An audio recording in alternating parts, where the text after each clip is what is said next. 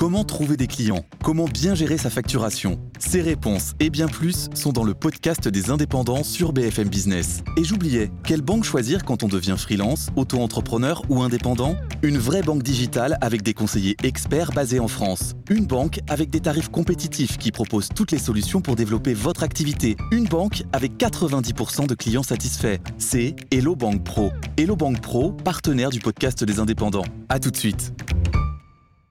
Parfois, les informations les plus précieuses et les plus inattendues sont juste sous nos yeux. En fait, il faut simplement savoir les chercher. C'est le grand principe de l'OSINT, la recherche en source ouverte, dont certains journalistes d'ailleurs se sont fait une spécialité. Mais au fait, ça fonctionne comment l'OSINT? Est-ce qu'on peut tous devenir un détective Google? Bienvenue dans Métadonnée, le podcast qui revient aux fondamentaux de la tech.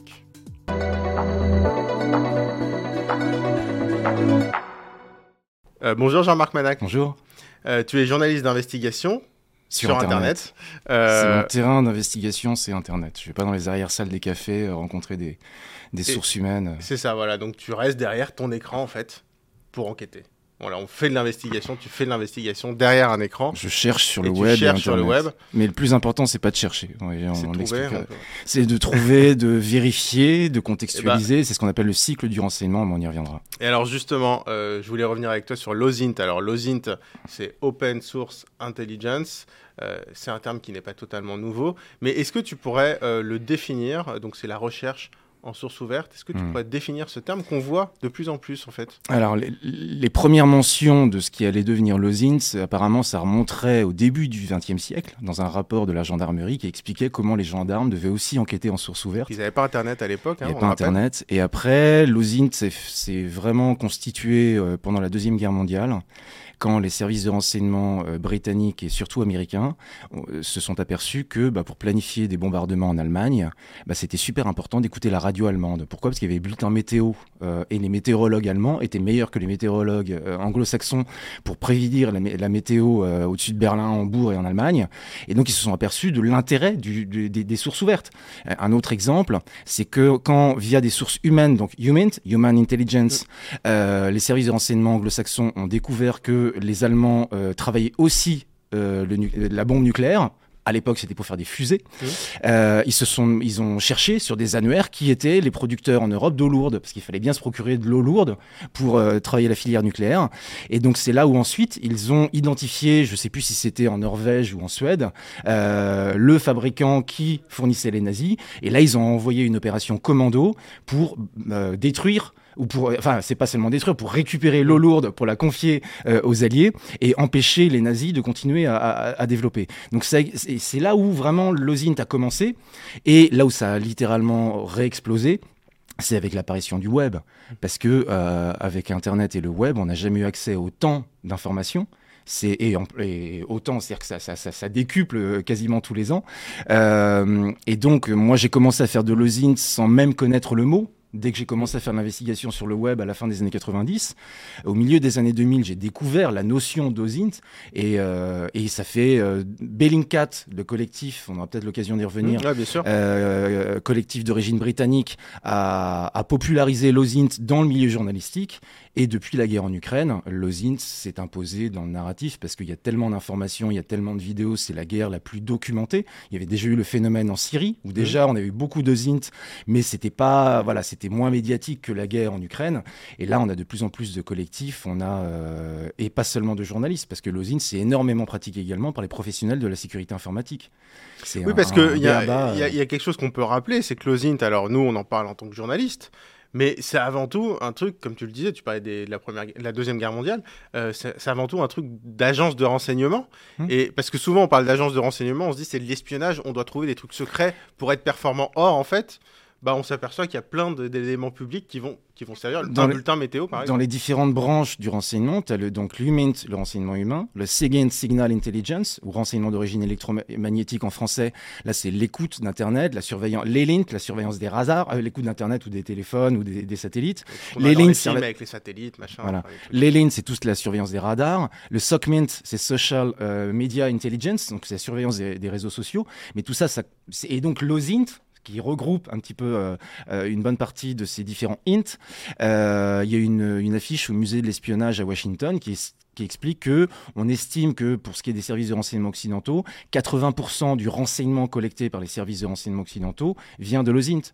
C'est-à-dire qu'on n'a plus besoin de faire des fric-frac euh, ou de mettre des gens sur écoute. Toi, tu ou, dis fric-frac euh, Fric-frac, euh, bah, rentrer euh, chez quelqu'un pour euh, dérober des informations qu'il y a dans son coffre-fort ou, ou poser un micro-espion ou, ou implanter un logiciel, dans son, un logiciel espion dans son ordinateur. Oui, c'est, c'est, c'est pas James Bond, quoi. En gros. Voilà, c'est pas James Bond. Et de toute façon, James Bond, c'est une très très mauvaise image de ce que, de ce que c'est que les services de renseignement. Il vaut mieux regarder le Bureau des légendes qui est un c'est peu sûr. plus réaliste. Minus le côté cyber où c'est assez caricatural quand même, le, le côté oui, hacker euh, trois, du Bureau des, euh, des légendes. Laquelle, ouais, oui, il, il tapait comme ça. Ça c'est euh, tous les films, ça c'est tous les films. C'est juste, c'est pas, c'est parce que tu tapes très vite que t'es un hacker. Mais et, et si tu regardes par exemple, on, on a deux, euh, on a une association en France qui s'appelle Open Facto, ouais. où en fait c'est beaucoup de professionnels et pas forcément journalistes qui viennent se former parce qu'ils font des, des, des formations Open Facto. Mais si tu regardes Osint point F R, Osint point F R, qui non, là c'est un serveur Discord. Ils sont, je sais, il y a quelques mois ils étaient huit mille, je sais pas si aujourd'hui combien ils en sont, mais la majeure partie des gens qui sont sur Osint point F R, ce sont des étudiants. Euh, Euh, ou des professionnels qui euh, travaillent en cybersécurité ou en intelligence économique.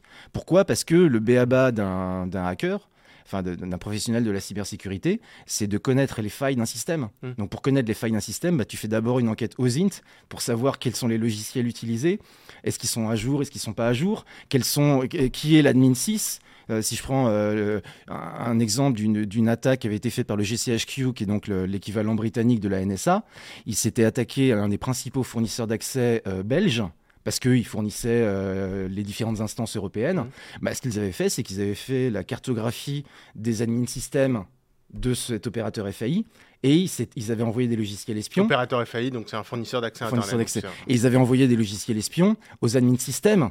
Parce que bah, si, si, si l'admin système est un logiciel espion, t'es, t'es, enfin, t'es root, comme on dit, enfin, t'es admin. En, en, en, gros, en, en gros, l'OSINT, c'est-à-dire ça permet de savoir où frapper.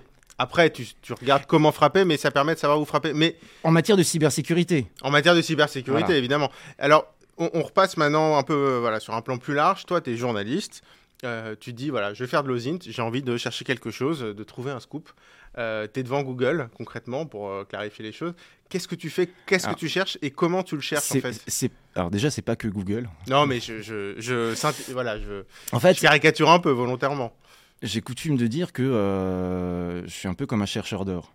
Un chercheur d'or, ça passe sa vie, ses journées, à chercher, de la, à mettre de la boue dans un tamis avec l'espoir de trouver la pépite. Ben, moi, c'est un peu ça. Je vais surveiller les marchés publics.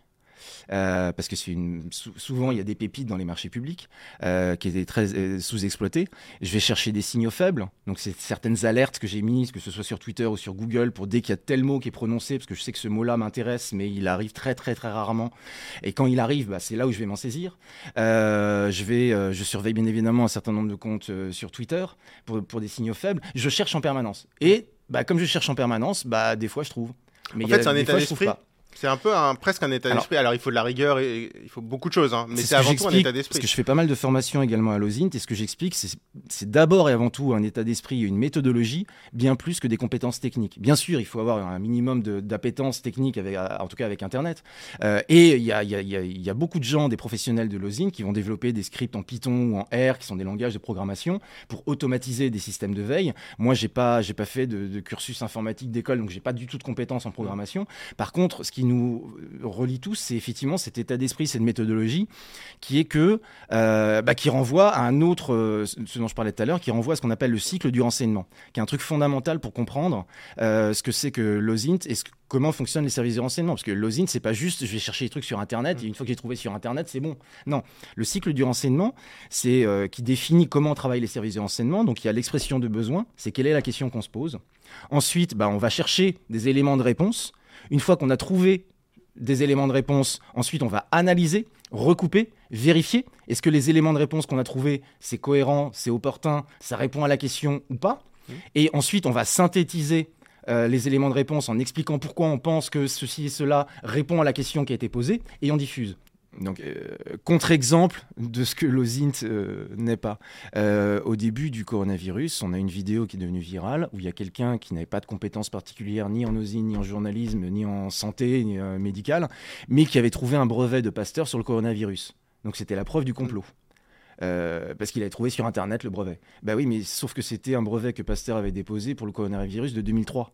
Donc ça n'avait rien à voir. Et en fait, c'est parce que c'est un, bah, tous les laboratoires pharmaceutiques, quand ils développent des molécules, ils vont déposer des brevets pour leur propriété intellectuelle. Donc c'est pas parce qu'on trouve quelque chose sur Internet que c'est vrai. Et c'est, c'est, l'osine, c'est pas ça. L'osine, c'est effectivement le cycle du renseignement qui fait qu'on va vérifier une information. Donc je vais donner un autre exemple. C'était il y a euh, quatre ans maintenant. Euh, il y a un... un pro de l'OSINT pour le coup, qui lui son réflexe depuis des années, c'est dès qu'il trouvait une nouvelle carte, il allait regarder à quoi ressemblait la Syrie. Pourquoi ? Parce que lui il s'était formé à l'OSINT au moment de la guerre civile en Syrie, et donc bah il y a tellement de choses qu'on a fait euh, en Syrie notamment, en ce moment en Ukraine, euh, grâce à, aux, aux cartographies, que bah lui voilà son réflexe. Et donc là c'était la carte de Strava. Strava c'est un réseau social de sportifs où il y a des gens qui font du jogging, de la natation ou du vélo et qui vont géolocaliser leurs courses pour comparer leurs performances avec leurs pairs ou l'évolution de euh, de leur propre performance à eux. Et quand euh, Nathan Ruser donc, est allé en Syrie sur euh, Strava, il a découvert qu'à sa grande stupeur qu'il y avait des gens qui se géolocalisaient. Donc, si, mais qui sont ces gens qui se géolocalisent qui fait du en footing, Syrie quoi enfin, je veux dire, c'est... Qui fait du footing en Syrie, après. Euh, ouais, entre l'État islamique et l'armée de Bachar el-Assad et la coalition de l'OTAN, euh, bon. Ouais. Et donc, en regardant, il, il en est arrivé à la déduction que c'était probablement des forces spéciales euh, des armées américaines et de l'OTAN qui étaient là-bas en train de combattre euh, l'État islamique, parce que ça pouvait pas être des soldats de l'État islamique, c'était probablement pas non plus des soldats de Bachar el-Assad. Et par capillarité, ensuite, il a commencé à regarder euh, dans des bases militaires un peu partout dans le monde, en tout cas occidentales, et il a découvert que il y avait plein de soldats, qui, et ce qui est logique, les soldats font du footing, et donc il ouais. y en a qui utilisent Strava. Bon. Donc euh, je me souviens que le dim- donc ça, ça sort le, le, le samedi. Il y a plein d'articles dans la presse tech euh, anglo-saxonne. Il y a un papier dans Le Monde les dimanches soirs où il y a le ministère, un porte-parole du ministère des Armées qui explique que nous sommes au courant, bien évidemment au courant de, des problèmes posés par la géolocalisation. Le ministère des Armées français. français. Là. Ouais, ouais. Ça fait des années qu'on prévient nos soldats qu'il ne faut pas se géolocaliser, a fortiori qu'en en OPEX, en opération spéciale. Mmh. Et nous avons renvoyé un message à tout le monde, à tous nos soldats, à ce sujet. Donc moi, réflexe, comme l'essentiel des papiers, c'était sur les forces euh, états-uniennes et anglo-saxonnes, moi, mon réflexe, c'est de regarder le lendemain matin s'il y avait des soldats soldats français en OPEX qui se géolocalisaient. Et en fait, c'était tellement simple de trouver des centaines de soldats français qui se géolocalisaient sur Strava, à Gao, au Mali ou dans d'autres euh, unités françaises, que je me suis dit, bah, moi je suis journaliste indépendant pigiste, il euh, y a d'autres journalistes qui vont trouver pareil que moi, c'est tellement simple de trouver, mmh. donc il faut que je trouve autre chose. Et je me suis posé la question, qui sont les personnes les plus improbables a priori à se géolocaliser ? C'était des gens de la D G S E. Mmh. Donc j'ai commencé à chercher... Les services de renseignement, de renseignement extérieur, extérieur français, ouais. dont il est interdit de révéler l'identité, qui eux-mêmes n'ont pas le droit de révéler qu'ils travaillent à la D G S E, enfin c'est un service secret, ouais. bon. Euh, mais il se trava- euh, le, donc U G est à côté de euh, boulevard Mortier. Donc ah le bon. siège de la D G S E. Voilà. Et donc moi j'ai commencé à regarder euh, est-ce qu'il y avait des gens qui se géolocalisaient du côté de boulevard Mortier. Et puis euh, alors ça m'a pris un peu de temps parce que je comprenais pas du tout ce travail. Il a fallu que je me forme. C'est un logiciel mmh. qui était un peu compliqué. Mais bon, au bout de cinq jours, euh, j'ai, ré- découvre... enfin, j'ai réussi à démontrer qu'il y avait au moins une, une personne qui s'était géolocalisée plusieurs fois à l'intérieur de boulevard Mortier. Donc plusieurs fois, c'était mmh. vraiment un faisceau d'indices. Mais également au Fort de Noisy, qui est une annexe du service action à Romainville, et ainsi que euh, dans, en, en mission. Euh, dans un pays du Moyen-Orient. Je décris un, deux secondes juste Strava pour que les gens qui nous écoutent puissent un peu euh, s'illustrer. En fait, c'est une carte mm. et on voit en rouge des parcours de footing avec des temps. En rouge, footing. En orange, en jaune, plus c'est en jaune, plus il y a de personnes. Et en fait, c'est, c'est, tous les, c'est tous les parcours de tous les gens qui se sont géolocalisés voilà. sur Strava. Mais effectivement, quand tu dis, tiens, je vois euh, quelqu'un qui fait ce parcours, le même utilisateur qui peut être sous pseudonyme, hein, mais qui fait le même parcours tous les jours, bah, soit il peut habiter là, soit il peut travailler là, quoi. En gros, ouais. t'es parti de ce principe. Alors, je savais où il habitait, mais il était sur, le page, euh, sur liste rouge, donc mmh. je, j'avais pas son, ses, ses téléphones, et il était sous pseudonyme. Et pour arriver à identifier son identité, c'est à un moment, je me suis aperçu que, parce que le diable se niche dans les détails, que certaines de ses courses faisaient vingt et un ou quarante-deux kilomètres. Donc c'était des... un marathon. Marathon et semi-marathon. Donc j'ai comparé les performances de cet utilisateur de Strava avec les résultats des marathons qui étaient, en... qui étaient disponibles ouais. sur les sites web des résultats des marathons, et, et j'ai trouvé un nom qui matchait. Et ensuite, quand j'ai été sur son profil Facebook, de ce nom-là en question, j'ai trouvé quelqu'un qui se photographiait euh, en tenue de sportif, en train de faire un footing, et la photo était géolocalisée le quinze juillet à Pléneuf-Valandré. Sur Strava, le quinze juillet à Pléneuf-Valandré, c'était lui. Donc D'accord. j'avais la confirmation, donc cycle du renseignement. Donc t'as trouvé... Je partais d'une hypothèse de travail. Mais tu sais pas encore qui est cette personne, enfin, je... son métier. Je sais... Bah, je sais qu'en tout cas, il a été envoyé pour une mission au Proche-Orient euh, ah, à un moment précis. Tu l'avais euh, déjà localisé au Proche-Orient, pardon. Déjà j'avais compris que c'était sur juste... Strava. Non, D'accord. Non, il, sur Strava, il s'était géolocalisé au, au, au Proche-Orient et c'était au lendemain de la démission du président du pays en question où il était allé. Donc, okay. Bon. Euh, donc je savais en plus probablement la mission euh, qu'il avait effectuée, et tout ça en mode OSINT. C'est-à-dire que tout est public, en fait. Et, ce que tu as et... fait, entre guillemets, tout le monde aurait pu le faire. Avec une, une certaine réflexion et une rigueur, voilà, évidemment. C'est là où, mais, on, revient, mais, mais ce que c'est là où dire, on revient à l'état d'esprit et à la méthodologie. Mais en gros, tu l'as fait devant ton ordinateur, ouais. Chez toi, quoi, mm. en gros. Et ensuite, quand j'ai contacté un ancien de la D G S E pour savoir ce qu'il risquait, si jamais je faisais savoir que j'en avais trouvé un, il m'a dit bah, « il va prendre pour les autres ». Mmh. Sous-entendu, ta mission, si tu veux pas que lui paye pour les autres, c'est d'en trouver d'autres, parce que comme ils sont, euh, on vient d'apprendre là, ils sont quatre mille, euh, ça c'est dans un appel d'offres, on vient d'apprendre qu'il y a quatre mille euh, euh, employés de la D G S E à, à Mortier et deux mille à, à comment, au Fort de Noisy. Donc la probabilité qu'il y ait sur quatre mille personnes qui aient des utilisateurs de Strava, donc j'ai, je m'y suis réattelé, et après en l'espace de cinq six jours, j'en ai trouvé une vingtaine d'autres. D'accord, donc tu as trouvé vingt, une vingtaine d'agents de la D G S E, ouais. Probable en tout cas, ou même... Euh, en tout cas, qui euh, s'étaient géolocalisés à l'intérieur, agents, je ne sais pas, employés, parce qu'à euh, la D G S E, il y a aussi des euh, personnes qui font le ménage, il y a des cantinières, il oui, y a des Oui, mais des gens qui ont pour juristes, point commun euh... d'aller faire leur footing autour du siège de la D G S E. Et... à l'intérieur, à pas l'int... autour, qui, qui, qui avait activé le G P S à l'intérieur, ah, ou oui. qui l'avait désactivé à l'intérieur, parce que quelqu'un qui court autour de la D G S E, j'ai aucun moyen de savoir si c'est de la D G S E ou Sauf pas. Sauf si de temps en temps, il va en Syrie, quoi. À la limite, tu peux dire, voilà. ah, ça commence mais... quand même à... chauffé. Bah, c'est arrivé une fois. Enfin, c'était pas en Syrie, mais bref. Mais en tout cas, le. le... Mais par contre, et donc, et, et là, j'ai refait l'expérience il y a pas très longtemps, quatre ans après, j'ai voulu vir- revérifier. Et, j'en, et, et pour, pour te répondre sur le n'importe qui peut faire ça, j'ai, j'avais des. En fait, c'était. Je forme des étudiants en journalisme. Donc j'avais une dizaine d'étudiants pendant trois jours. Je me suis dit, bah, tiens, je vais leur proposer pendant dix jours, pendant trois jours, on va essayer de regarder, est-ce que... Et euh, la dizaine d'étudiants, en trois jours, ils ont réussi à en, en identifier un ou deux. Et euh, moi, j'étais frustré. Je me suis dit, il n'y en a que un ou deux. Donc je m'y suis réattelé. Donc j'ai repassé l'intégralité des... des des usual suspects, enfin ceux que je mmh. pensais potentiellement être de la D G S E. Et, euh, et signe que c'est à la fois l'état d'esprit et la méthodologie, moi j'en ai trouvé près de dix. Ouais. Donc en fait, c'est oui, n'importe qui peut, mais après c'est mais c'est comme un j'ai envie de dire c'est comme un chasseur ou c'est comme enfin il faut avoir de la méthode, il faut avoir oui, de l'expérience, l'habitude, voilà, voilà. l'habitude. C'est mais, euh... mais en fait, j'ai l'impression que quand tu fais de la recherche en source ouverte, tu profites tout le temps des négligences. Mais les négligences, tu me parles de la Seconde Guerre mondiale, bah, finalement, c'est parce que les Allemands ne se sont pas dit qu'un bulletin météo pouvait euh, servir à, à les attaquer. Bah non, c'est que mais, mais... la radio allemande, elle a besoin de diffuser ou, des ou bulletins météo pour les Allemands. Le ou alors parce que tu n'as voilà, pas, pas le choix. Euh, mais du coup, euh, là, on parlait d'un temps où les canaux de distribution de l'info étaient quand même relativement euh, maîtrisés. Hum. Mais là, c'est-à-dire que bah, avec la nuée de données, en fait, on a l'impression que c'est impossible de maîtriser ce qui sort sur nous. Alors là, c'est, on, on peut se dire que c'est quand même pas très malin de la part de la D G S E, mais a priori, c'est quand même des gens qui sont pas totalement stupides. Euh, donc comment est-ce que tu expliques ça ? En fait, le truc, c'est que je suis persuadé qu'il y en a beaucoup plus de la D G S E qui se localisent sur Strava. Sauf que eux, ce qu'ils font, c'est qu'ils activent le G P S, ils éteignent le G P S ailleurs, en dehors ah ouais. de la D G S E. Bon, les, les gens que j'ai identifiés, ils ont tous pour point commun d'avoir éteint ou allumé le G P S à l'intérieur de la mmh. caserne Mortier ou euh, caserne des Tourelles qui est en face. Ou, euh... Donc, ils ont fait des erreurs. Et c'est parce que bah, l'erreur est humaine. On fait mmh. tous des erreurs. Et, euh, et, et, et voilà, donc il y a ça. Euh, il y a d'autre part, à un autre niveau, je vais te donner un autre exemple. Euh, il y a quelques années, euh, il y avait des journalistes qui, euh, là, c'était pas de sources ouvertes, c'était de sources fermées, des témoignages, j'avais recueilli des témoignages qui listaient la liste des stations d'écoute de la D G S E. Mmh. Mais on n'avait aucun moyen de vérifier, parce que quand tu allais sur Google Street View, à l'époque c'était pas flouté, maintenant c'est flouté, tu voyais terrain militaire, mais euh, avec les antennes satellites derrière. Sauf que les antennes satellites, c'est soit la DIRISI, qui est la direction communication de l'armée, qui permet de communiquer par les satellites avec les forces militaires en OPEX, soit c'est la D G S E pour surveiller les satellites. Mais dans les deux cas, c'est marqué terrain militaire, défense d'entrée et interdiction de photographier. Euh, moi, comme je regarde les appels d'offres, bah, à un moment, je suis tombé sur un appel d'offres de la D G S E euh, qui recrutait des jardiniers. Pourquoi ? Bah, parce qu'un champ d'antenne, c'est des antennes pour écouter les satellites, mais c'est un champ d'herbe et il faut tondre la pelouse. Et donc, ils recrutaient des jardiniers pour tondre la pelouse. Et donc là, il y avait les coordonnées de tous les centres radioélectriques de l'administration. Bah, centre radioélectrique, ça veut dire station d'écoute. Ouais. Donc là, c'était dans un, euh, dans un appel d'offres. En fait, il faut avoir une réflexion euh, très concrète, en fait. Un peu très terre à terre, finalement. Ce que j'ai coutume de dire, c'est que euh, un hacker, parce que je me définis aussi comme journaliste hacker, un hacker est là pour chercher des failles de sécurité. Donc s'il n'arrive pas à rentrer par la porte, parce que la porte est fermée, il va essayer de voir s'il peut pas rentrer par la, par la fenêtre, ou s'il n'y a pas une deuxième porte, ou par le faux plafond, ou activer la webcam, ou est-ce qu'il peut pas choper la clé, ou est-ce qu'il peut... Voilà, c'est, c'est un billard à plein de bandes. Et, et, et ben moi, c'est pareil. Moi, quand je cherche une information, je vais la chercher de façon euh, assez orthodoxe, en fait. Je vais donner un autre exemple. La liste des stations d'écoute, des dates, des détachements euh, avancés des transmissions, qui sont les, les stations d'écoute opérées par la direction du renseignement militaire et la D G S E dans les territoires d'outre-mer ou à l'étranger.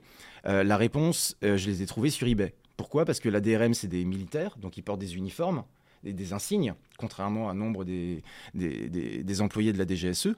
Et les insignes, eh ben en fait, chaque station d'écoute, chaque D A T a une couleur différente. Et les collectionneurs d'insignes précisaient que le D A T de J un, c'est telle couleur, le D A T de Ouagadougou, c'est telle couleur. Et, et, et donc après, bah, j'allais sur Google Maps pour regarder où est-ce qu'il y avait des champs d'antenne à J un, euh, à Libreville, et cetera, et cetera. Donc c'est sur eBay que j'ai trouvé la réponse à ma question. Alors que c'est des informations qui, normalement, sont classifiées. Euh, ou alors, j'ai, des fois, j'arrive à également en, en trouver sur Légifrance, dans le journal officiel, dans des rapports parlementaires. Donc, c'est, c'est... regarder là où les autres ne regardent pas aussi, souvent, ouais. J'ai l'impression. Et, et d'ailleurs... Parce que la majeure partie des journalistes se contentent de regarder le, dép- le flux des dépêches A F P. On sait que quatre-vingts pour cent du contenu journalistique, c'est du copier-coller, résumé de ce que d'autres journalistes ont fait, parce qu'ils n'ont pas le temps.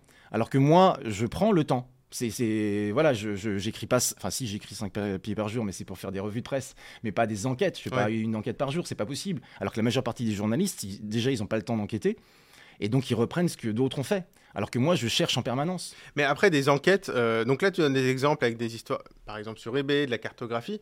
Moi, il y a quelque chose, il y a un exemple qui me vient en tête, et euh, tu parlais de la guerre en Ukraine tout à l'heure.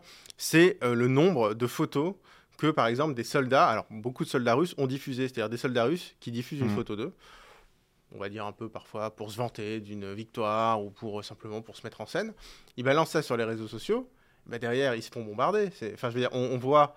Euh, et, et, et c'est là où l'OSINT version deux mille vingt-deux et deux mille vingt-trois, ça, ça prend une autre ampleur. C'est-à-dire qu'avant, toi, toi tu, tu parles de tes enquêtes, mais quand t'es un pour enquêter, c'est déjà pas mal. Mais quand t'es mille, c'est-à-dire tu parles des collectifs. Maintenant, aujourd'hui, sur Twitter, euh, tu balances une photo euh, de deux soldats russes euh, devant euh, tel arbre qui a telle forme, euh, avec telle météo et devant tel bâtiment qui a telle forme. Euh, si tu donnes ça à mille personnes qui savent à peu près chercher... En fait, dans quasiment cent pour cent des cas, tu peux donner leur euh, géolocalisation. C'est une des raisons pour laquelle l'État islamique avait formellement interdit à ses soldats d'arrêter de se prendre en selfie. C'est-à-dire qu'au début, ils se prenaient en selfie pour qu'il y ait d'autres personnes qui viennent faire le sham, c'est-à-dire qu'ils aillent en Syrie mmh. et en Irak combattre aux côtés de l'État islamique. Sauf qu'à force de faire des selfies, bah, les Américains, ils ont commencé à géolocaliser où est-ce qu'ils se prenaient en selfie et à balancer des bombes avec les drones. Mmh. Donc l'État islamique a dit, bon, maintenant vous arrêtez les selfies, vous passez à Telegram. Euh, et ils arrêtaient de balancer des photos, ils ne conversaient plus qu'en mode texte ou Euh, voix. Mais les Russes sauf, le font. Sauf qu'à l'époque, bah, y a, bien évidemment, sur les chaînes Telegram des djihadistes, il y avait énormément de services de renseignement français, anglo-saxons, et cetera, pour arriver à identifier les erreurs que commettrait tel ou tel. Et on, on sait que, par exemple, le terroriste de l'attentat de Vouvray, le, celui qui a égorgé un prêtre, eh ben, il y avait trois policiers, des services, enfin trois personnes des services de renseignement français sur sa chaîne Telegram où il y avait une vingtaine de personnes. Sauf qu'ils n'ont pas eu le temps de faire remonter l'information suffisamment en temps et heure et empêcher le, le terroriste. Et donc, ce que l'État islamique à essayer d'empêcher de faire, bah, aujourd'hui, les Russes font pareil, parce que bah, ils n'ont pas suivi... Après, parce que c'est également... Euh... Mais c'est comme l'histoire des, des soldats russes qui ont allumé leur téléphone le trente et un décembre pour envoyer probablement ouais. des S M S de bonne année à leur famille. Qui ont été géolocalisés, c'est... qui ont permis aux voilà, Ukrainiens alors... d'identifier où est-ce c'est qu'ils ça. résidaient. Alors là, c'était pas forcément de l'OSINT. C'est pas là, l'OSINT, là, c'est là, du là, c'est les, c'est, c'est, c'est, c'est bah, il faut pouvoir espionner les communications. Sauf qu'ils sont moi, sur le réseau ukrainien, donc pour les Ukrainiens, c'est pas très bon. Après, on a eu l'exemple il y a quelques mois où en fait, on s'apercevait qu'il y, y a des stations d'écoute radar qu'on peut écouter par Internet. Et par Internet, on arrivait à écouter les communications par euh, talkie-walkie notamment, parce qu'il y avait aussi... Parce qu'un des problèmes auxquels les Russes ont été confrontés, c'est que leur téléphone sécurisé, il fonctionne en Russie, mmh. mais il ne fonctionne pas en Ukraine. Et donc, comme il ne fonctionne pas en Ukraine, eh ben, ils devaient utiliser soit leur numéro de téléphone normal, soit utiliser le talkie-walkie. Sauf que le talkie-walkie, bah, les ondes, elles transitent en clair. Mmh. Et donc, il y a plein de gens, et, dont moi, on a commencé à écouter les communications des Russes euh, en mars-avril, Euh, parce que ça, certaines circulaient en clair. Et effectivement, là, la grosse différence entre euh, ce qui se passait en Syrie et ce qui se passe avec la guerre en Irak, c'est que, euh, la guerre en, en Ukraine, c'est qu'aujourd'hui, il y a effectivement des milliers ou des centaines de milliers de personnes qui font de l'OSINT en permanence. Et, et, et j'ai envie de en dire... dehors des services de renseignement, là, je parle de civils. Mais même en dehors des journalistes, j'ai oui. envie de dire, ça devient presque un, un jeu. C'est... Ouais. Évidemment, c'est terrible de dire ça quand on parle d'un conflit, mais il y a un côté gamification du truc. C'est-à-dire qu'on ouais. voit... une photo et on dit vas-y devine où c'est. Et en fait on se rend compte qu'on, qu'on peut y arriver. Ça paraît que, incroyable mais, mais on peut y arriver. C'est un jeu et, et, et moi quand je fais des formations, bah, je fais faire des jeux aux gens que je forme parce qu'effectivement, mais c'est comme un escape game, c'est comme un jeu de plateau. Enfin c'est euh, effectivement c'est et, et, et t'as l'adrénaline quand t'arrives à trouver euh, tu vois ce que ce que tu cherchais. Et, et euh, mais oui tout à l'heure je me décrivais un peu comme un, un chercheur d'or tu vois qui passe au, au, au, de la boue dans un, dans un tamis, mais le chercheur d'or quand il trouve la pépite, bah il est super content, mmh. il est content à la retrouver. Bah moi c'est pareil. Et t'as envie d'en refaire du coup. Et voilà. Côté. Donc la majeure part... addictif, en la fait. majeure partie du temps, je trouve rien. Ouais. Je trouve de la merde, je mets à la poubelle, poubelle, poubelle, poubelle, poubelle, et puis de temps en temps, je trouve des trucs. Bon, écoute, bah, écoute Jean-Marc, euh, merci, merci beaucoup d'être euh, venu euh, nous voir dans Métadonnée. Euh, et donc j'insiste, le plus important, ouvertes. c'est pas de trouver sur Internet. Le c'est plus important, chercher. c'est le cycle du renseignement, c'est la méthodologie, l'état d'esprit et le fait de vérifier. C'est pas parce qu'on trouve quelque chose sur le web que c'est forcément vrai. Une mais recherche après, Google, c'est pas de l'OSINT. Il faut savoir un c'est peu le... C'est le cycle du renseignement voilà. qui va permettre de vérifier si oui ou non ce qu'on a trouvé est pertinent ou pas. Merci beaucoup Jean-Marc Manach. Je t'en prie.